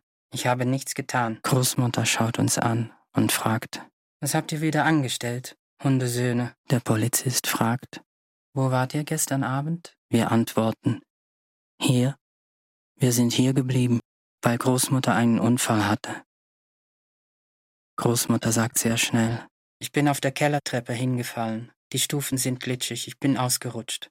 Ich habe mir den Kopf angestoßen. Die Kleinen haben mich hochgebracht. Sie haben mich gepflegt. Sie sind die ganze Nacht bei mir geblieben. Der Polizist sagt, gut, wir werden das Haus durchsuchen. Wir fangen mit dem Keller an. Nach dem Keller durchsucht der Polizist die Küche. Dann muss Großmutter ihr Zimmer aufschließen. Der Polizist zerwühlt ihr Bett. Es ist nichts im Bett, auch nicht im Strohsack, nur ein bisschen Kleingeld unter dem Kopfkissen. Wir klettern mit Hilfe des Seils in die Dachkammer. Der Polizist öffnet die Truhe, in der wir das für unsere Studien nötige aufbewahren. Bibel, Wörterbuch, Papier, Bleistifte und das große Heft. Wir steigen wieder hinunter. Er führt uns in den Wald, zum Rand des großen Lochs, wo wir eine Leiche gefunden hatten. Die Leiche ist nicht mehr da. Der Polizist fragt, Seid ihr schon mal hier gewesen? Nein, nie. Wir hätten Angst, so weit zu gehen. Ihr habt dieses Loch noch nie gesehen. Auch keinen toten Soldaten. Nein, nie. Als man den toten Soldaten gefunden hat, fehlten ihm sein Gewehr, seine Patronen, seine Handgranaten. Sie sind ihm nach seinem Tod gestohlen worden. Ihr kommt doch oft in den Wald. Habt ihr vielleicht eine Ahnung davon? Wir sagen, nein, keine Ahnung. Wir sind im Büro des Polizisten. Er setzt sich an einen Tisch. Wir bleiben ihm gegenüberstehen. Er legt Papier und Bleistift zurecht. Er raucht. Er stellt uns Fragen. Seit wann kennt ihr die Magd des Pfarrers? Seit dem Frühjahr. Wo habt ihr sie kennengelernt? Bei Großmutter. Sie ist gekommen, um Kartoffeln zu holen. Ihr liefert Holz ins Pfarrhaus. Wie viel bekommt ihr dafür bezahlt? Nichts. Wir bringen Holz ins Pfarrhaus, um der Magd zu danken, die unsere Wäsche wäscht. Ist sie nett zu euch? Sehr nett. Sie macht uns Butterbrote. Sie schneidet uns die Nägel und die Haare. Sie richtet uns Bäder her. Wie eine Mutter also. Und ist der Herr Pfarrer nett zu euch? Sehr nett. Er leiht uns Bücher und bringt uns viele Dinge bei. Wann habt ihr das letzte Mal Holz ins Pfarrhaus gebracht? Vor fünf Tagen. Dienstagvormittag. Der Polizist geht im Zimmer herum. Er schließt die Vorhänge und macht die Schreibtischlampe an. Er nimmt zwei Stühle und lässt uns hinsetzen. Er richtet das Licht der Lampe auf unser Gesicht. Ihr mochtet die Magd sehr? Ja, sehr. Wisst ihr, was ihr passiert ist? Ist dir etwas passiert? Ja, etwas Furchtbares. Heute Morgen hat sie wie gewöhnlich Feuer gemacht und der Herd in der Küche ist explodiert. Sie hat alles direkt ins Gesicht bekommen. Sie ist im Krankenhaus. Der Polizist hört auf zu sprechen. Wir sagen nichts. Ihr sagt nichts? Eine Explosion mitten ins Gesicht, das führt notgedrungen ins Krankenhaus und manchmal ins Leichenhaus. Ein Glück, dass sie nicht tot ist. Sie ist für ihr ganzes Leben entstellt. Wir schweigen. Der Polizist auch. Er schaut uns an. Wir schauen ihn an. Er sagt, Ihr seht nicht besonders traurig aus. Wir freuen uns, dass sie am Leben ist, nach einem solchen Unfall. Es war kein Unfall. Jemand hat Sprengstoff im Brennholz versteckt. Eine Patrone aus seinem Militärgewehr. Man hat die Hülse gefunden. Warum sollte das jemand getan haben? Um sie zu töten. Sie oder den Herrn Pfarrer. Die Leute sind grausam. Sie töten gern. Der Krieg hat ihnen das beigebracht. Und überall liegt Sprengstoff herum. Spielte nicht die Schlaumeier. Ihr habt Holz ins Pfarrhaus geliefert. Ihr treibt euch den ganzen Tag im Wald rum. Ihr plündert Leichen aus, ihr seid zu allem fähig. Ihr wisst, wo die Patronen, die Handgranaten, das Gewehr sind. Wir antworten nicht. Der Polizist schlägt zu. Mit beiden Händen. Rechts und links. Wir bluten aus der Nase und aus dem Mund. Wir schweigen. Er wird ganz weiß, er schlägt und schlägt. Wir fallen von unseren Stühlen. Er tritt uns in die Rippen, in die Nieren, in den Magen. Wir können die Augen nicht mehr öffnen. Wir hören nichts mehr. Wir können die Augen nicht mehr öffnen. Unser Körper ist voller Schweiß, Blut, Urin. Unser Körper ist voller Exkremente. Schweiß, Blut, Urin. Wir verlieren das Bewusstsein. Wir verlieren das Bewusstsein.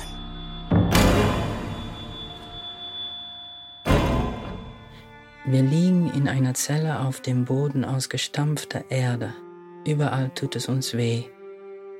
Bei der allerkleinsten Bewegung fallen wir wieder halb in Ohnmacht.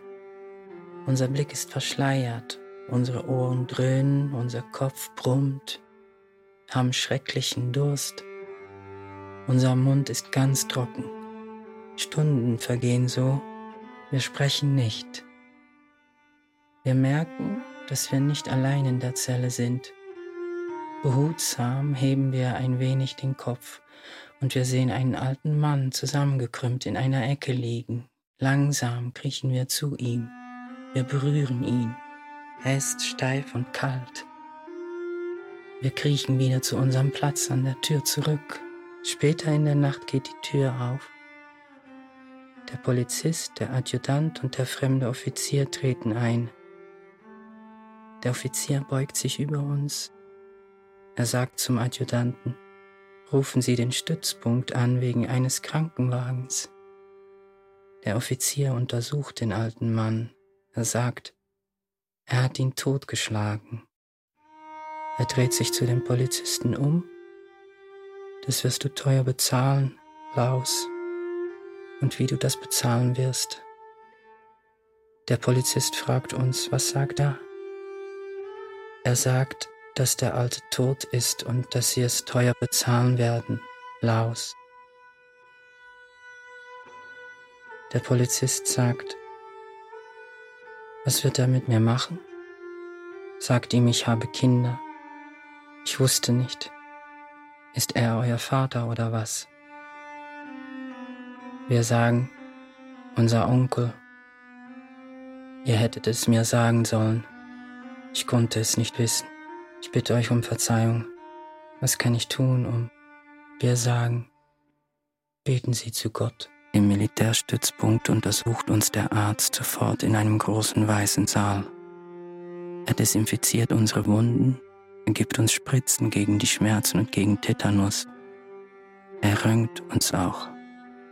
Wir haben nichts gebrochen, außer ein paar Zähnen, aber es sind Milchzähne. Der Adjutant bringt uns zur Großmutter zurück. Er legt uns in das große Bett des Offiziers und legt sich auf eine Decke neben das Bett. Am Morgen holt er Großmutter, die uns heiße Milch ans Bett bringt. Als der Adjutant gegangen ist, fragt uns Großmutter. Habt ihr gestanden? Nein, Großmutter. Wir hatten nichts zu gestehen. Das dachte ich mir. Und der Polizist? Was ist aus ihm geworden? Das wissen wir nicht. Aber er kommt bestimmt nie wieder. Das Schwein, das feiern wir. Ich werde das Huhn von gestern aufwärmen. Ich habe nichts davon gegessen. Ich frage mich, warum ihr sie töten wolltet. Ihr hattet eure Gründe, vermute ich. Die Flucht. Die Flucht. Eines Tages sagen die Leute, dass die Armee sich Eines ergeben Tages hat, sagen die Leute, dass dass die Armee Waffenstillstand ist und dass der Krieg hat, aus dass ist. Waffenstillstand ist und dass der Krieg Am aus nächsten ist. Tag sagen die Leute, dass Am es nächsten eine neue Tag sagen Regierung die gibt Leute, und dass der Krieg dass es eine weitergeht. neue Regierung gibt und dass der Krieg weitergeht. Viele fremde Soldaten kommen mit dem Zug oder mit dem Lastwagen. Auch Soldaten unseres Landes. Es gibt viele Verwundete. Es gibt viele Verwundete. Es gibt viele Verwundete. Wenn die Leute die Soldaten unseres Landes ausfragen, antworten, diese, Antworten dass sie diese, nichts dass sie wissen. nichts wissen. Sie gehen durch die Stadt. Sie gehen in das andere Land, auf der Straße, die in am das Lager vorbeiführt. Auf der Straße, die am Lager vorbeiführt. Viele Leute kommen an Großmutters Haus Viele vorbei. Leute kommen an Großmutters Haus vorbei. Auch sie gehen in das andere Land. Sie sagen, dass man unser Land für immer verlassen muss, weil der Feind kommt und sich rächen Sie will. sagen, dass man unser Land für immer verlassen muss, weil der Feind kommt und sich Es gibt rächen Leute, wird. die zu Fuß fliehen, einen Sack auf dem Rücken. Es gibt Leute, die zu Fuß fliehen, einen Sack auf dem Rücken. Andere schieben ihre Fahrräder, die mit den verschiedensten Dingen beladen ein sind. Federbett, Eine Geige, eine Geige. ein Ferkel in einem Käfig, Kochtöpfe. Andere sitzen auf Karren, die von Pferden Kochtöpfe. gezogen werden. Sie nehmen ihr ganzes Mobiliar Sie nehmen ihr mit. ganzes Sie Mobiliar mit. nehmen ihr ganzes Mobiliar mit. Der Leichenacker. Eines Nachts hören wir Explosionen, Schießereien, das Rattern der Maschinengewehre. Wir verlassen das Haus, um zu sehen, was vorgeht. Ein großes Feuer steigt vom Lagerplatz auf. Wir glauben, dass der Feind gekommen ist, aber am nächsten Tag ist die Stadt ruhig man hört nur das ferne Grollen der Kanonen. Am Ende der Straße, die zum Stützpunkt führt, steht kein Wachtposten mehr. Dicker Rauch von ekelerregendem Geruch steigt zum Himmel auf. Wir beschließen nachzusehen. Wir betreten das Lager. Es ist leer. Es ist niemand da, nirgends. Einige Gebäude schwelen noch. Der Gestank ist unerträglich. Wir halten uns die Nase zu und gehen trotzdem weiter. Ein Stacheldrahtzaun stoppt uns.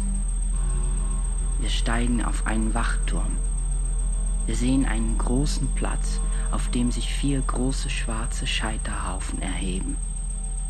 Wir entdecken eine Öffnung, eine Bresche im Zaun. Wir steigen vom Wachturm herunter. Wir finden den Eingang. Ein großes Eisentor, offen. Darüber steht in fremder Sprache Übergangslager. Wir gehen hinein.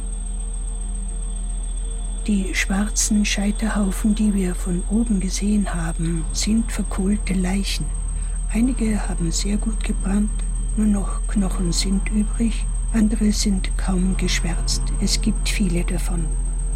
Große und kleine, Erwachsene und Kinder. Wir denken, dass man sie zuerst getötet, dann aufgehäuft und mit Benzin übergossen hat, um sie anzuzünden. Wir erbrechen uns. Wir rennen aus dem Lager. Wir gehen nach Hause. Großmutter ruft uns zum Essen, aber wir erbrechen uns von neuem. Großmutter sagt, Ihr habt schon wieder irgendein Dreckszeug gegessen. wir sagen, ja, unreife Äpfel.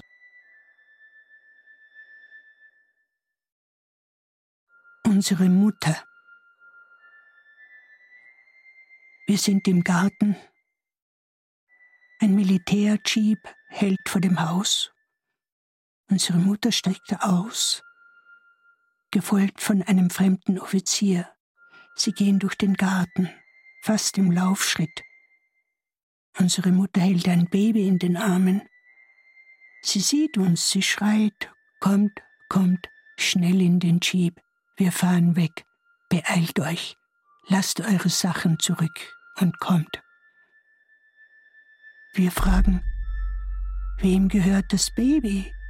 Sie sagt, das ist eure kleine Schwester, kommt, es ist keine Zeit zu verlieren. Wir fragen, wohin fahren wir? In das andere Land, hört auf, Fragen zu stellen und kommt. Wir sagen, Wir wollen nicht dorthin, wir wollen hier bleiben. Unsere Mutter sagt, ich muss dorthin und ihr kommt mit mir. Nein, wir bleiben hier. Uns geht es sehr gut hier, Mutter. Fahren Sie ruhig ab. Es geht uns sehr gut bei Großmutter. Man hört das Schießen der Kanonen und Maschinengewehre. Der Offizier nimmt unsere Mutter an den Schultern und zieht sie zum Wagen. Aber Mutter reißt sich los. Es sind meine Söhne. Ich will sie. Ich liebe sie. Großmutter sagt, und ich brauche sie. Ich bin alt. Du kannst noch andere machen.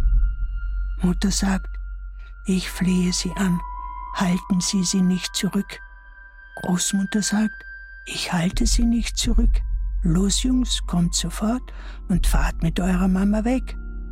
Wir sagen, wir wollen nicht weg, wir wollen bei Ihnen bleiben, Großmutter. Der Offizier nimmt unsere Mutter in seine Arme, aber sie stößt ihn zurück. Der Offizier setzt sich in den Jeep und lässt den Motor an. Genau in diesem Augenblick erfolgt eine Explosion im Garten. Gleich danach sehen wir unsere Mutter am Boden. Wir betrachten unsere Mutter. Die Eingeweide quellen ihr aus dem Bauch. Sie ist überall rot, das Baby auch. Der Kopf unserer Mutter hängt in dem Loch, das die Granate gerissen hat. Ihre Augen sind offen und noch feucht von Tränen. Großmutter sagt, holt den Spaten.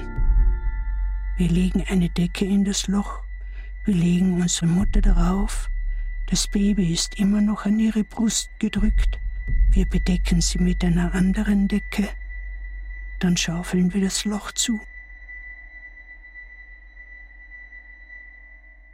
Der Brand der Brand. Seit einigen Tagen sehen wir die Nachbarin nicht mehr in ihrem Garten. Wir treffen Hasenscharte nicht mehr. Wir gehen nachsehen. Die Tür der Hütte ist offen. Die Nachbarin liegt auf dem Küchentisch. Ihre Beine hängen herab, ihre Arme liegen auf ihrem Gesicht. Sie bewegt sich nicht. Hasenscharte liegt auf dem Bett. Sie ist nackt. Zwischen ihren gespreizten Beinen ist eine getrocknete Lache aus Blut und Sperma. Die Wimpern für immer verklebt, die Lippen über schwarzen Zähnen in einem ewigen Lächeln hochgezogen. Hasenscharte ist tot. Die Nachbarin sagt, geht weg. Wir nähern uns ihr. Wir sagen, wir wollen ihnen helfen. Ich brauche keine Hilfe. Ich brauche nichts. Geht weg. Wir fragen, was, was ist hier passiert? passiert? Das seht ihr doch. Sie ist tot, nicht wahr? Ja. ja. Waren es die neuen Fremden? Ja. Sie war es, die sie gerufen hat. Sie ist auf die Straße gegangen Sie hat sie hereingewinkt. Es waren zwölf oder fünfzehn. Und während sie sie bestiegen, schrie sie immer zu, wie froh ich bin, wie froh ich bin. Kommt alle, kommt, noch einer, noch einer. Sie ist glücklich gestorben, totgefickt. Aber ich, ich bin nicht tot. Ich bin ja liegen geblieben ohne zu essen, ohne zu trinken. Ich weiß nicht, seit wie lange. Und der Tod kommt nicht. Wenn man ihn ruft, kommt er nie. Er vergnügt sich damit, uns zu quälen. Ich rufe ihn seit Jahren und er übersieht mich. Wir fragen, möchten Sie, möchten Sie wirklich sterben? sterben? Was könnte ich mir anderes wünschen? Wenn ihr etwas für mich tun wollt, zündet das Haus an. Ich will nicht, dass man mich so findet. Wir sagen, aber sie werden aber furchtbar leiden. Sie werden furchtbar leiden. Kümmert euch nicht darum. Zündet das Haus an, das ist alles. Wenn ihr dazu fähig seid. Ja, Ja, wir sind dazu fähig. Sie Sie können auf uns zählen. Wir schneiden ihr mit einem Rasiermesser die Kehle durch. Dann pumpen wir Benzin aus einem Armeefahrzeug. Wir begießen die beiden Körper und die Wände der Hütte mit Benzin. Wir zünden es an und gehen heim. Das Ende, Ende des des, Kriegs. Kriegs. Wochenlang sehen wir vor Großmutters Haus die siegreiche Armee der neuen Fremden Die vorbeiziehen. jetzt die Befreiungsarmee heißt. Einen Monat nachdem unser Land befreit worden ist, ist, der, Krieg, überall, zu Ende. Und die Befreier richten sich bei uns ein. Für immer, Für immer. so heißt es. So heißt es. Die Grenze ist neu Die errichtet. Grenze ist neu Sie errichtet. ist jetzt Sie ist jetzt unpassierbar. unpassierbar. Unser Land ist mit Stacheldraht umgeben. Wir sind völlig abgeschnitten von der übrigen Welt. Wir sind völlig abgeschnitten von der übrigen Welt. Großmutters Krankheit. Eines Tages kommt Großmutter nicht aus ihrem Zimmer. Wir klopfen an ihre Tür, wir rufen sie, sie antwortet nicht.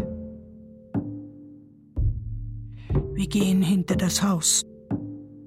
Wir schlagen eine Fensterscheibe ihres Zimmers ein, damit wir hinein können.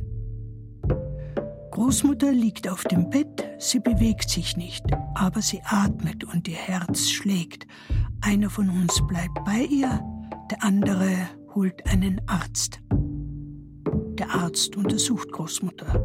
Er sagt, Eure Großmutter hat einen Schlaganfall gehabt, eine Gehirnblutung. Wird sie sterben? Wird sie sterben? Das kann man nicht wissen, sie ist alt, aber ihr Herz ist kräftig. Gebt ihr dreimal täglich diese Medikamente. Und dann müsste sich jemand um sie kümmern. Wir sagen, wir sagen, wir werden uns um, Wir sie, werden kümmern. uns um sie kümmern. Was müssen wir tun? Ihr zu essen geben, sie waschen. Sie wird vermutlich für immer gelähmt bleiben. Der Arzt geht. Wir kochen einen Gemüsebrei und flößen ihn Großmutter mit einem kleinen Löffel ein. Gegen Abend riecht es sehr schlecht in ihrem Zimmer. Wir heben die Decke hoch. Ihr Strohsack ist voller Exkremente. Wir holen Stroh bei einem Bauern, wir kaufen eine Gummihose für Säuglinge und Windeln. Eine Woche später beginnt Großmutter ihre Hände zu bewegen.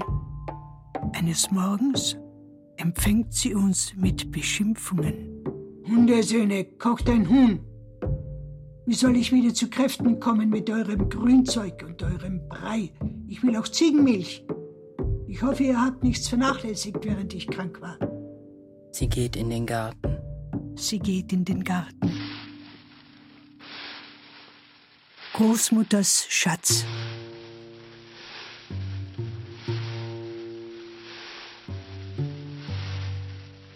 Eines Abends sagt Großmutter, macht alle Türen und alle Fenster gut zu. Ich will mit euch reden und ich will nicht, dass uns jemand hört. Großmutter zeichnet etwas auf ein Blatt. Sie sagt flüsternd, da befindet sich mein Schatz. Sie reicht uns das Blatt. Habt ihr verstanden? Ja, Großmutter. Wir haben verstanden. Aber wir wussten es schon. Großmutter schweigt einen Augenblick. Dann sagt sie, es nützt nichts, sich aufzuregen. Jedenfalls ist alles für euch. Jetzt seid ihr intelligent genug, um zu wissen, was ihr damit anfangt. Wir sagen, im Augenblick kann man nicht viel damit anfangen. Großmutter sagt, nein, ihr habt recht, man muss warten. Könnt ihr warten? Ja, Großmutter. Wir schweigen alle drei einen Augenblick. Dann sagt Großmutter, das ist noch nicht alles. Wenn ich einen neuen Anfall habe, sollt ihr wissen, dass ich euer Bad nicht will. Auch nicht eure Hose und eure Windeln. Sie steht auf, kramt auf dem Regal zwischen ihren Einmachgläsern. Sie kommt mit einer kleinen blauen Flasche zurück. Statt euren dreckigen Medikamenten werdet ihr mir den Inhalt dieser Flasche in meine erste Tasse Milch gießen. Wir antworten nicht. Sie schreit. Habt ihr verstanden, Hundesöhne? Wir antworten nicht. Sie sagt. Vielleicht habt ihr Angst vor der Autopsie, kleine Scheißer?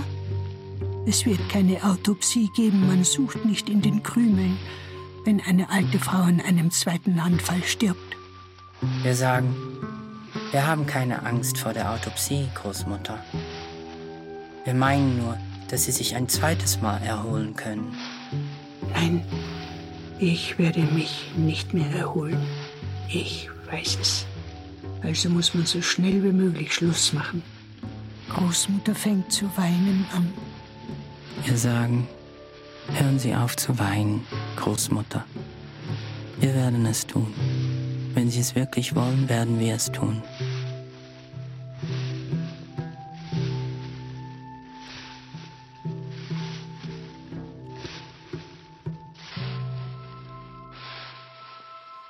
Unser Vater. Unser Vater. Als unser Vater ankommt, Arbeiten wir gerade alle drei in der Küche. weil es draußen regnet. Vater bleibt vor der Tür stehen, die Arme verschränkt, die Beine gespreizt. Er fragt, Wo ist meine Frau? Großmutter feigst sie an. Sie hatte tatsächlich einen Mann. Ja, ich bin der Mann ihrer Tochter. Und das sind meine Söhne. Er schaut uns an, er fügt hinzu, ihr seid sehr gewachsen. Aber ihr habt euch nicht verändert. Großmutter sagt, meine Tochter, ihre Frau, hat mir die Kinder anvertraut. Sie hätte sie besser jemand anderem anvertraut. Wo ist sie? Man hat mir gesagt, dass sie ins Ausland gegangen ist. Stimmt das? Das ist lange her. Wo waren Sie bis jetzt? Ich war Kriegsgefangener und jetzt will ich meine Frau wiederfinden. Versuchen Sie nicht irgendwas von mir zu verheimlichen, alte Hexe. Mir gefällt es sehr, wie Sie sich dafür bedanken, was ich für Ihre Kinder getan habe. Ich scheiß drauf. Wo ist meine Frau? Sie scheißen drauf. Auf Ihre Kinder und mich. Na gut. Ich werde Ihnen zeigen, wo Ihre Frau ist. Großmutter geht in den Garten. Wir folgen ihr. Mit ihrem Stock deutet sie auf das Blumenbeet, das wir auf dem Grab unserer Mutter angelegt haben. Da ist sie, ihre Frau, unter der Erde. Im Regen schauen wir zu, wie Vater unser kleines Blumenbeet zerstört. Wir sehen ihm beim Graben zu. Er gelangt zu den Decken. Er schiebt sie weg. Ein großes Skelett liegt da, mit einem ganz kleinen Skelett an seiner Brust. Vater fragt, was ist das? Das Ding auf ihr? Wir sagen, ein Baby, ein Baby, unsere kleine, Unsere Schwester. kleine Schwester. Vater antwortet nicht. Er betrachtet die Skelette. Sein Gesicht ist nass von Schweiß, Tränen und Regen. Er steigt mühsam aus dem Loch und geht weg, ohne sich umzudrehen. Hände und Kleider voller Schlamm. Mit Hilfe einer Decke schaffen wir die Skelette in die Dachkammer. Wir legen die einzelnen Knochen auf Stroh, um sie trocknen zu lassen. Dann steigen wir wieder hinunter und schaufeln das Loch zu, in dem niemand mehr ist.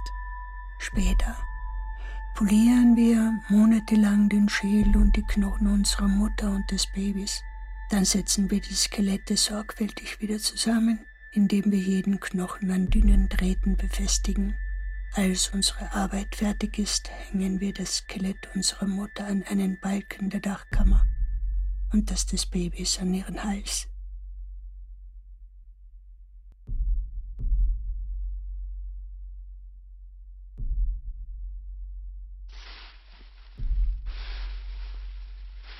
Wir sehen unseren Vater erst mehrere Jahre später wieder. Inzwischen hatte Großmutter einen weiteren Anfall und wir haben ihr geholfen zu sterben, wie sie es von uns verlangt hatte. Vater kommt eines Abends. Er fragt, wo ist eure Großmutter? Sie ist tot. Ihr lebt allein? Wie kommt ihr zurecht? Sehr gut, Vater. Er sagt, ich bin heimlich hergekommen. Ihr müsst mir helfen. Wir sagen, seit Jahren haben sie nichts von sich hören lassen. Er zeigt uns seine Hände. Er hat keine Fingernägel mehr. Sie sind an der Wurzel ausgerissen worden. Ich komme aus dem Gefängnis. Man hat mich gefoltert. Warum? Ich weiß nicht. Wegen nichts. Ich bin politisch verdächtig. Ich kann meinen Beruf nicht ausüben. Ich werde ständig bewacht. Man durchsucht regelmäßig meine Wohnung. Für mich ist es unmöglich, in diesem Land zu leben. Wir sagen, Sie wollen über die Grenze. Er sagt, ja, ihr lebt doch hier. Bestimmt kennt ihr, wisst ihr. Ja, wir kennen, wir wissen, die Grenze ist unpassierbar. Vater senkt den Kopf, betrachtet einen Augenblick seine Hände, sagt dann, es gibt bestimmt eine Lücke, es gibt bestimmt eine Möglichkeit durchzukommen. Wenn Sie Ihr Leben aufs Spiel setzen, ja. Wir erklären.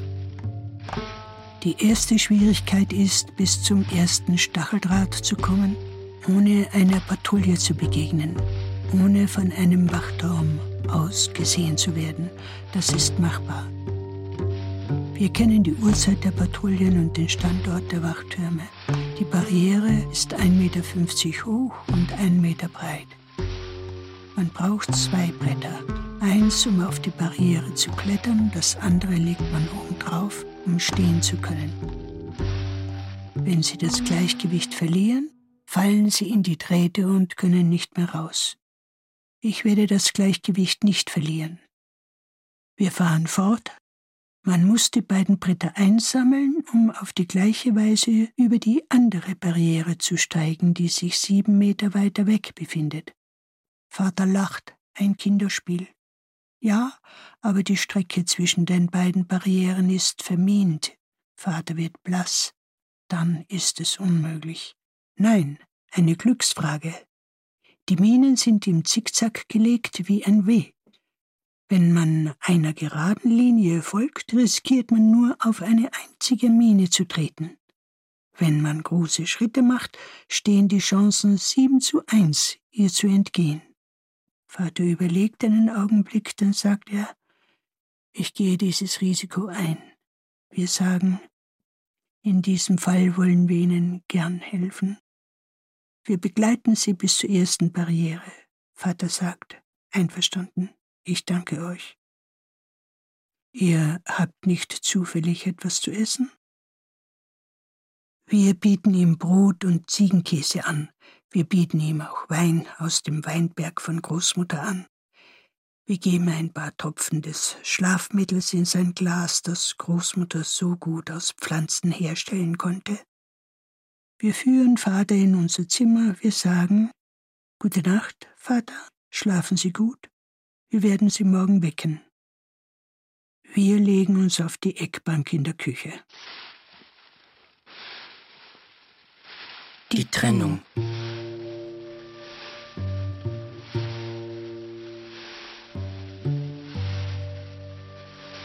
Am nächsten Morgen stehen wir sehr früh auf.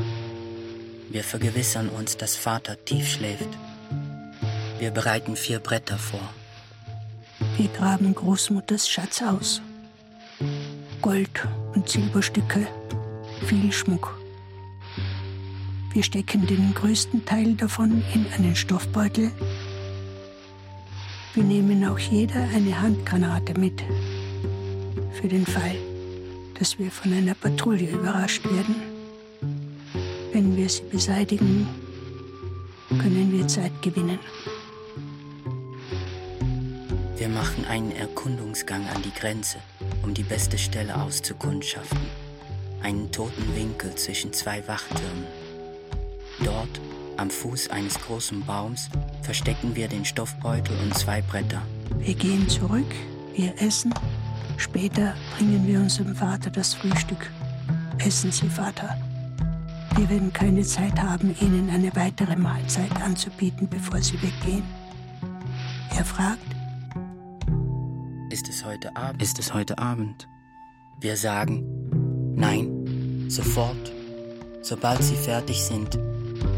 Nur Dummköpfe versuchen, nachts über die Grenze zu gehen.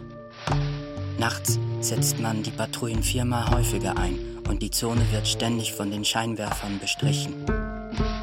Gegen 11 Uhr vormittags dagegen lässt die Überwachung nach. Die Grenzposten meinen, dass niemand so verrückt ist, in diesem Augenblick rüberzugehen. Vater sagt, ihr habt sicherlich ihr recht. Habt sicherlich recht. Ich verlasse mich auf ich euch. Ich verlasse mich auf euch. Wir fragen. Sie erlauben, dass wir ihre Taschen durchsuchen, während sie essen. Meine Taschen. Meine Taschen? Warum? Warum? Man darf sie nicht identifizieren können. Wenn ihnen etwas zustößt und wenn man erfährt, dass sie unser Vater sind, würde man uns der Mittäterschaft bezichtigen. Vater sagt, ihr denkt an alles. Ihr denkt an alles. Wir müssen an unsere Sicherheit denken. Wir durchsuchen seine Kleider.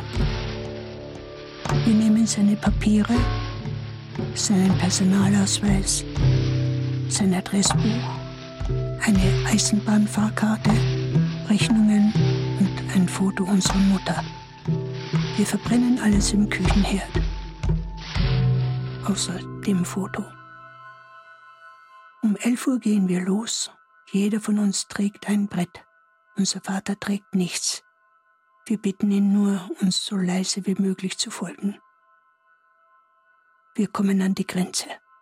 Vater nimmt die beiden Bretter unter die Arme. Er geht vor. Er legt eines der Bretter an die Barriere. Er klettert.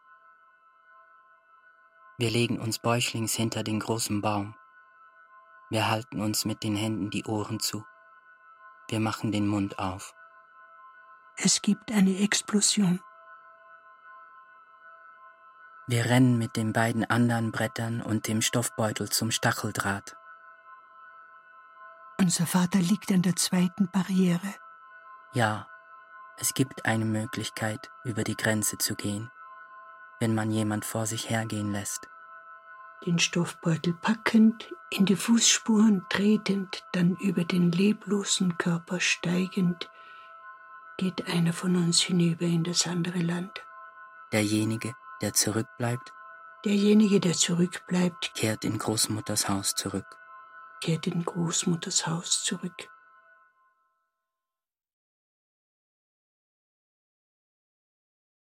Das große Heft Hörspiel nach dem gleichnamigen Roman von Agota Christoph.